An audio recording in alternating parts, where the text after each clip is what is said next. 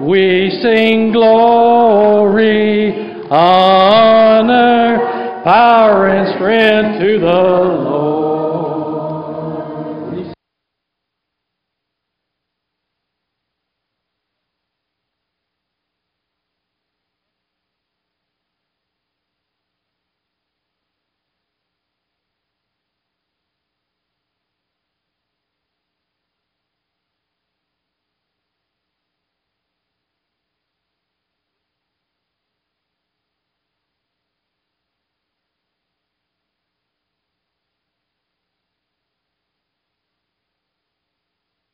No, you said, well, thought it would happen this way, but it really happened that way.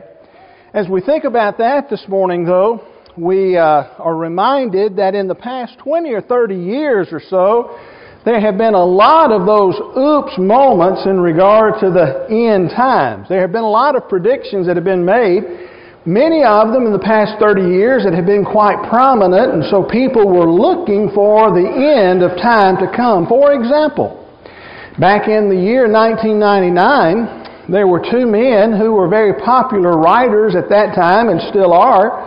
A man by the name of Tim LaHaye and Jerry Jenkins, not the Jerry from Roebuck Parkway, but the writer of the, the, the uh, uh, fictitious book series called the Left Behind series. They made a statement that the world would end on January the 1st of 2000. Well, many of you remember the Y2K scare. You're old enough to remember that. And, and we were wondering if the computers were going to work and the cars were going to crank and all those kind of things, or at least a lot of people were. And yet, January 1st, 2000 rolled around and nothing happened. A little bit later on, Tim LaHaye and Jerry Jenkins said, We regret that we talked about that. Another prominent preacher that you might know, you probably have seen him on TV somewhere along the way, Pat Robertson, uh, television evangelist, he said that the world was going to end. Matter of fact, he published this in one of his books all the way back in 1990. He said that the world was going to end in the year 2007, April the 29th of 2007. Well, we know April the 29th of 2007 came and went, nothing happened. Well, there was another guy who came along after him by the name of Harold Camping, and he made the statement that the world was going to end on May 21st of 2011. He had a lot of followers who heard him on the radio. Many of them sold the things that they possessed and they sent money to him, and I don't know how that was going to help anything, but they sent money to him. They quit their jobs and they got ready for the end to come on May 21st, 2011, and guess what? Nothing happened. And so he ultimately was sued by a number of the people who had given money because he had made a false prediction. Well, he wasn't the last one. There were all kind of conspiracy theorists, theorists and numerologists and other kind of guys who came up with the idea that the world was going to end on December the 21st of 2012 because the Mayan calendar ended that day, and so they must have known something a long time ago, and the world was actually going to end on that day, and December the 21st, 2012 came and went nothing happened. Most recently, a man by the name of David Meade, and you may have seen this on the news just recently, may have read it in, uh, on some website or the newspaper. He made the prediction that the world was going to end on September the 23rd. Now, that was a week ago yesterday and uh, there would be this mysterious planet called Nibiru that would somehow appear and collide with Earth and cause all the destruction that was going to, to take place. Now, I don't know if you were keeping up with this a couple of weeks ago, but as the 23rd approached and Nibiru hadn't shown up yet, he began to, I guess, wonder about that, and he clarified some things. He said, You know, he said, we have until the middle of October, October the 15th, if you will. He said, I believe you will not be disappointed in the middle of October. And so we know the 23rd has come and gone and nothing happened. And And uh, we don't expect some mysterious planet to appear and collide with Earth on the 15th of October either, which is only a few days away, now a couple of weeks away. And so we don't expect that to happen either. And so as we think about that, I want us to go back and think about some things this morning. I want us to come to understand that because of all the predictions that have been made, and missed because of all of those oopses when it relates to, to the second coming of Christ, to the end of the world. It would be very easy for people to become skeptical of both the Bible and the end of the world, right? All of those have come and gone and nothing has happened, and these people have said that, hey, we're basing our prediction on Scripture. We're, we're saying that the things that we're getting and publishing and, and the, the dates that we come up with, they're coming from the Bible. And so when all of these things happened, and these that I have mentioned are not the first, and there have been many through uh, the years that have made predictions in regard to the coming of Christ, it's easy for people to become skeptical. But you know, that's exactly what the Bible had to say, isn't it? When you go to the pages of God's Word and you turn to passages such as the one found in 2 Peter chapter 3, you know, beginning in verse number 1, that Peter said that there would come a time that people would be skeptical, that they would would, would wonder, that they would uh, look and they would uh, ask, you know, where is the coming of the Lord? Down in verse number three, he says, knowing this first of all, that scoffers will come. That's the skeptical folks in the last days, scoffing, following their own sinful desires. They will say, Where's the promise of His coming? For ever since the fathers fell asleep, all things are continuing as they were from the beginning of the creation. And so, people, even in Peter's day, not long after Jesus had been crucified, resurrected, and ascended back to heaven, not long after the establishment of the church, there were people who were wondering, when is he coming? He's promised to come back, but when is he coming? He hasn't come yet, so he must not be coming back. They were skeptical then, and people can be skeptical now. But you know what? Peter answers that as he discusses the matter on down in that same chapter in verses 8 through 10. He says, Do not overlook the fact that, beloved, that the one day, that with the Lord one day is as a thousand years. A thousand years is one day. The Lord is not slow to fulfill His promise. And, uh, He's patient toward you, not wishing that any should perish but that all should reach repentance.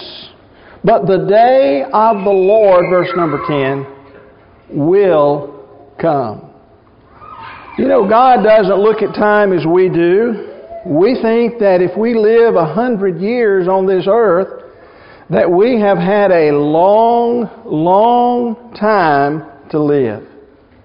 But if you multiply that by, that by 10, in God's eyes, that's as though one day has simply passed away. But whether it's a thousand years from the time that Christ came, or, or the first time, or 2,000 years, or 10,000 years, Peter says one thing for sure He is coming. And so as we look at it and we think about it, we need to remember that, keep that tucked away in our mind that the Lord is coming. So many folks seem to try to base their belief that the Lord is coming on some signs that they find in Scripture. They think that if we turn to the pages of God's Word and we look, surely we can find some signs that tell us, point us to the fact that not only is He coming, but that He is coming at a certain time. Well, all the signs, somebody said, point to the fact that we must be living in what is known as the last days. You know, what really concerns me greatly is not that people sometimes make predictions, but that even brothers and sisters in Christ, they'll talk about the supposed signs that it must be getting time for Christ to come back. What are all these folks talking about? Do they, can they know, based on the Scriptures, based on God's Word, based on the Bible, that the end of the world is near? You saw the slide, the title slide of our lesson this morning, Are We Living in the End Times? Is there any way for us to know that? That's what we want to spend the rest of our time this morning talking about, and I'll go ahead and clue you in. Tonight we're going to continue this lesson. We'll look at it from a little bit different standpoint, and I'll talk more about that here in just a moment. But I want us to begin this morning by understanding the Bible is clear that there will be no signs. Just up front, right here at the very beginning, the Bible makes it clear there will be no signs. You heard Dwayne read from Matthew chapter 24, verses 1 through 3. And there was a question that was asked of the Lord. He was coming out of Jerusalem. They were talking, and Jesus said, You know, if you see this great temple that's been built here, there's coming a day when not one stone will be left standing one upon another. All of these buildings that are there will be destroyed. And so, as disciples, as Jesus is making that statement, they begin to wonder. And as Dwayne read this morning, they come to him a little later in private, the Bible says, and they said, Lord, let's ask, we need to ask you a question. When will these things be? What, what, what's going to happen? We, we need to know. When will these things be? Tell us. When will these things be? And what will be the sign of your coming and of the end of the age? You see, the disciples thought that the destroying of the temple and the end of time must be the same time. And we understand and we know from the study of God's Word that the temple was destroyed by the Roman army in AD 70 when it came and destroyed the city of Jerusalem. We understand that, and as I mentioned just a moment ago, we're going to be talking more, and that's one of the things that we'll talk about tonight, some of the things that we find in the book of Matthew, chapter number 24. We know that happened. We know what Jesus said came true with the temple being destroyed. However, Jesus drew a sharp distinction between the event, that event, the, the, the destruction of the temple, and his own coming. Of his own coming, he would make this statement down in Matthew 24, verse 36. But concerning that day and hour, no one knows. Not the angels of heaven, nor the Son, but the Father only. He said, We don't know. He, he, he said, There's no way that you can know because I don't know. The angels don't know. Only the Father knows when that day will occur. In the book of Matthew 24, if you continue reading from that point, going on in verses 37 through 39, he makes it clear that the coming of the Lord will be like it was in the days of Noah. You see, in the days of Noah, people were living their lives. They were marrying, they, they were uh, giving their sons and their daughters to be married. Everything was going on, and they were unaware that destruction was coming until the flood came and swept them all away, Jesus said. And he said, So will be the coming of the Son of Man. If you look at Matthew 24, verses 43 and 44, he says, But know this, that if the master of the house had known in what part of the night the thief was coming, he would have stayed awake and would not have let his house be broken into. Therefore, you also must be ready, for the Son of Man is coming at an hour that you do not expect. Jesus was not the only one who used that illustration of a thief coming in the night. Paul would use it in the book of 1 Thessalonians chapter 5 at verse 2. He said, For you yourselves are fully aware that the day of the Lord will come like a thief in the night. If you knew when someone was going to break in your house, You'd have the sheriff there waiting on them. You, you'd have your gun loaded. You, you, wouldn't, you wouldn't just let people break in. Coming of the Lord will be like that. Jesus and Paul were not the only two. Peter said the same thing in 2 Peter chapter 3 at verse 10. But the day of the Lord will come like a thief, and when the heavens will pass away with a roar, and the heavenly bodies will be burned up and dissolved, the earth and the works that are done on it will be exposed. And so our point is this there will be no signs of the coming of the Lord.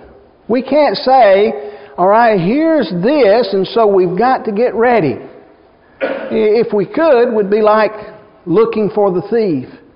He came and knocked on the door, left his calling card, and said, I'll be here tonight, 11 o'clock. He didn't do that. He won't do that.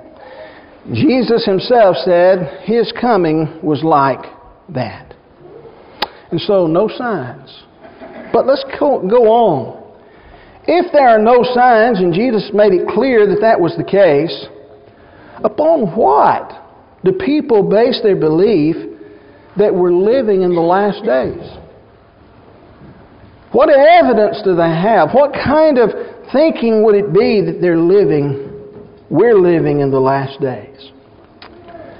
Folks, just to be blunt this morning, those who teach they can know when the end will be are basing their beliefs on one of the following three.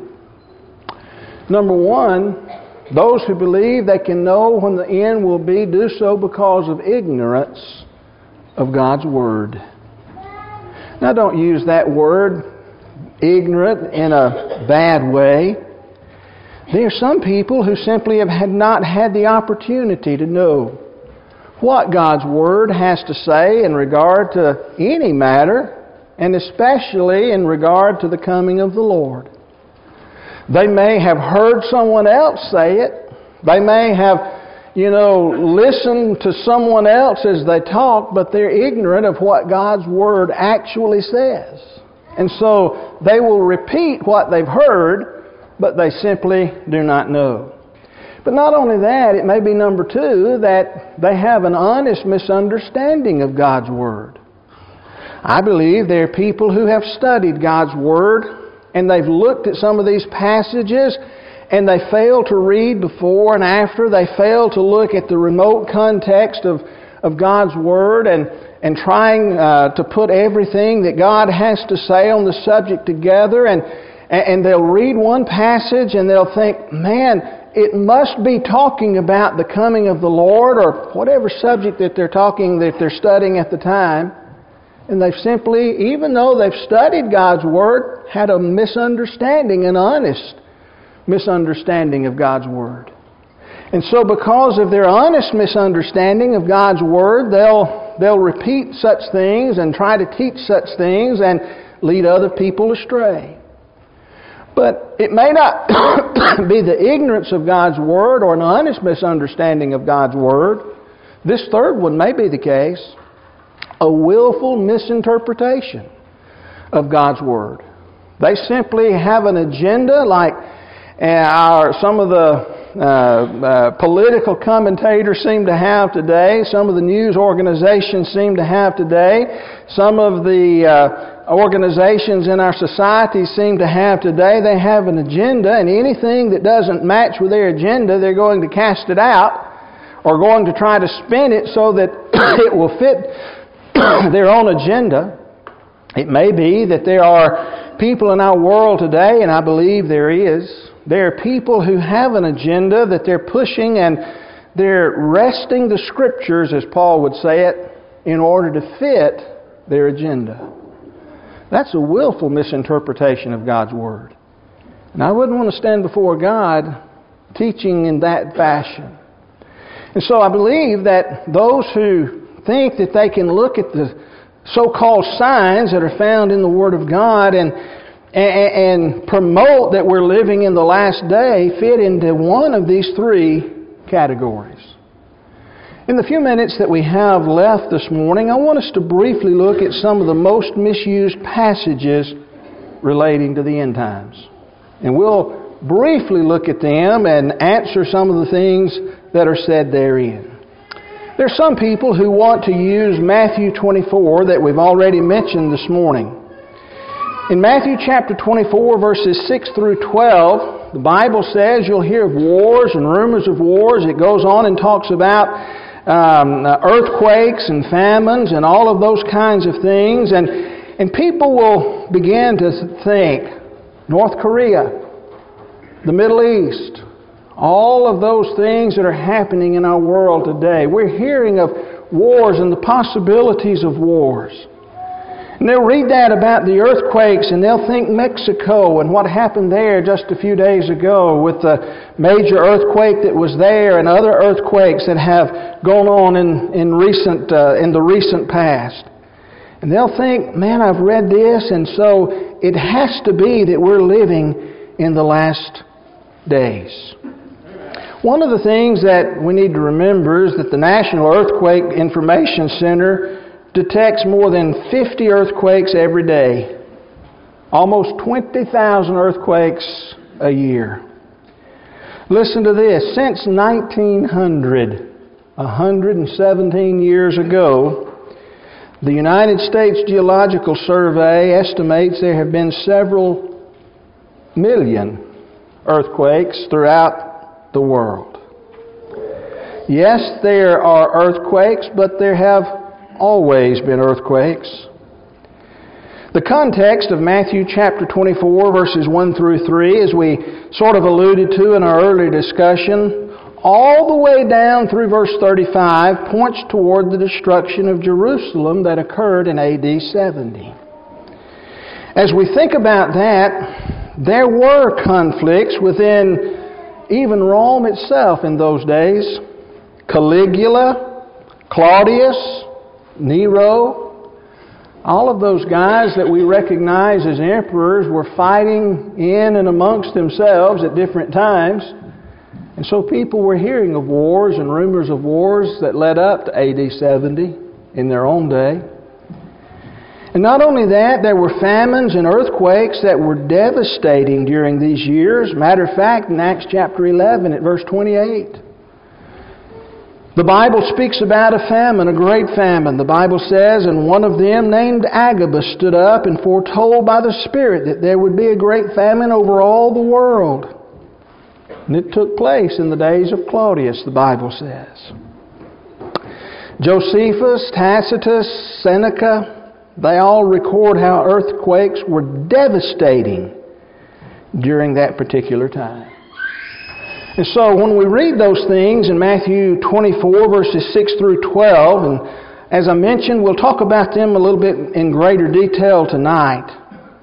One of the things we need to remember is what the Bible has to say in verse 34.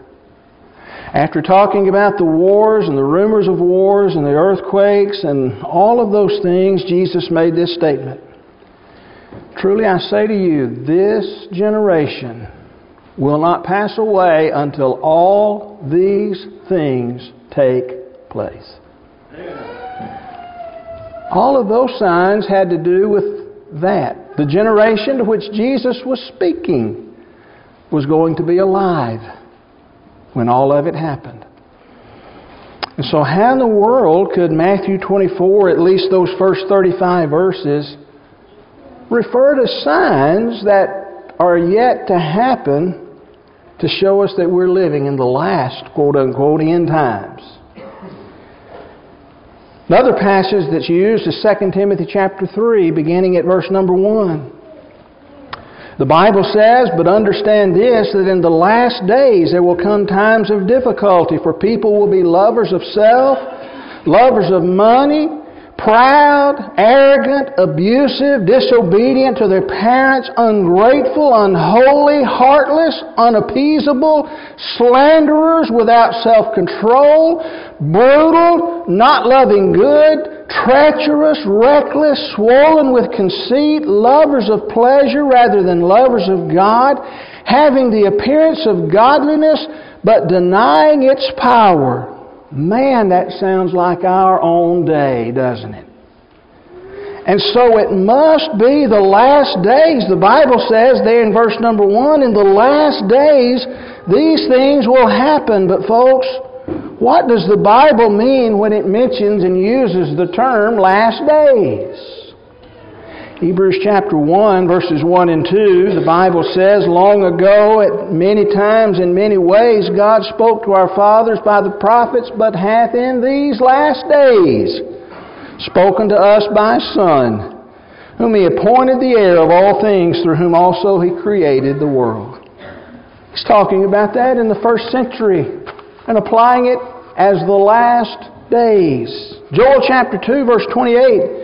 It shall come to pass in the last days. English Standard Version translates it afterward, but we'll understand a little bit later. Even the English Standard Version translates it back this way. It'll come to pass in the last days that I'll pour out my Spirit on all flesh. Your sons and your daughters shall prophesy. Your old men shall dream dreams. He goes on, he talks about um, a lot of different things that will happen back in the book of Joel. Well, folks, in Acts chapter 2, beginning in verse 14, going through verse 21, the Bible says, But Peter, standing with the eleven, lifted up his voice and addressed them. Men of Judah and all who dwell in Jerusalem, let this be known to you and give ear to my words. For these people are not drunk, as you suppose, since it's only the third hour of the day. But this is what was uttered by the prophet Joel. In the last days, something's going to happen. And you know what? Peter quotes from Joel 2, verses 28 through 32 on the day of Pentecost, they were living in the last days, 2,000 years ago. And so, again, we could spend more time, but we're running out of it this morning in our lesson. Even though the Bible says the last days, we have to understand what the Bible's talking about. They were living in the last days in the first century, 2,000 years ago. One thing that should help you out, and this is better, I didn't read the last part of that uh, passage out of 1 Timothy, uh, out of the last part of the verse there, in verse number 2 Timothy chapter 3 at verse 5, notice the very last statement that Paul makes. Avoid these people. Paul gives a direct command to Timothy the language bears it out, and even in the original language, it's more clear.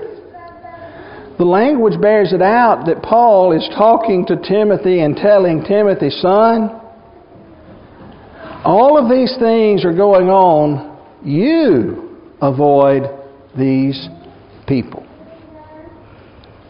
He's not just predicting that would happen and telling us to do it, he's telling Timothy to do it in the first century. And so the question becomes this how could Timothy avoid the people described if they were not already present? The things that you see are not of some future time, not just talking about our time and saying we're living in the end times because of all of this. It started happening just in the last 50 or so years.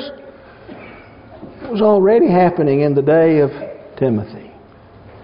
So again, there are no signs that we can point to.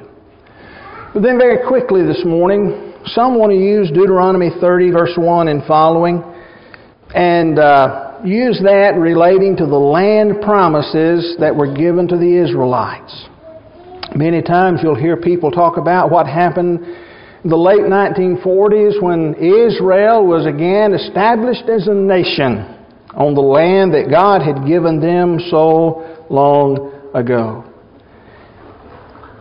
Deuteronomy 30, verse 1, is contingent upon some of the other passages.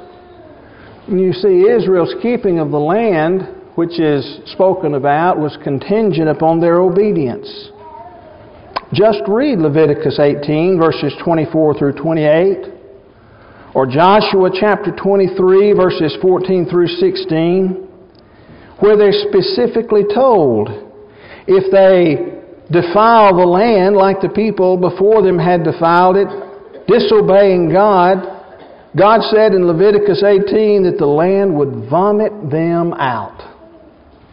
And Joshua told them that they would perish quickly from off the good land that God had given them. It's a real shock to some people to learn the Bible depicts no favored status to any group or nation today of a national sort.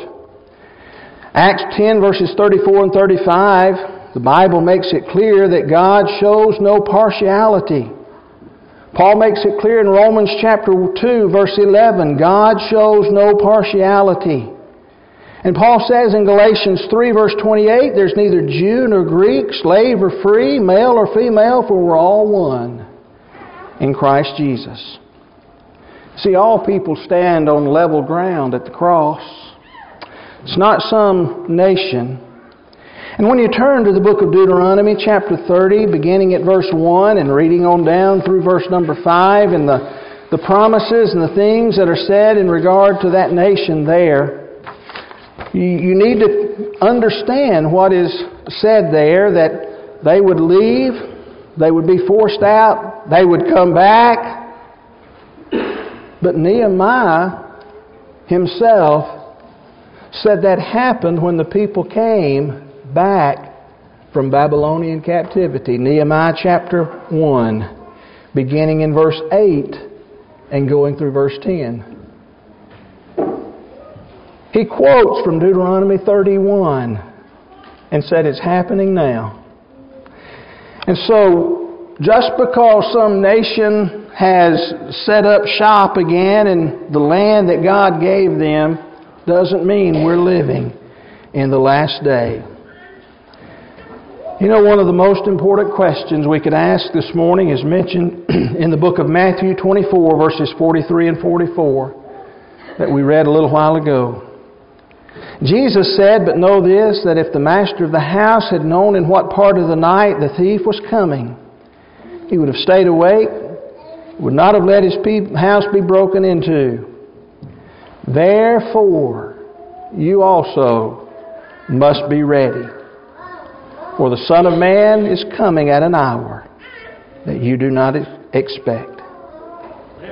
Folks, there are no signs that tell us today when Christ is coming. But if today were that day, would you be ready? You see, that's what Jesus instructs us to do, is to know that it is going to happen, to get ready, stay ready for it. This morning, if you're not a Christian, you're not ready for that day. If you've never been baptized to have your sins washed away, you're not ready for that day. If you have become a Christian and you haven't been living like one, you're not ready for that day. But you need to get ready. And you can be ready. It may be this morning that you need to respond to the Lord's invitation in a public way to become a Christian or to get your life right with God. Whatever the case may be, if you need to do that this morning, come right now as together we stand and sing. Jesus is tenderly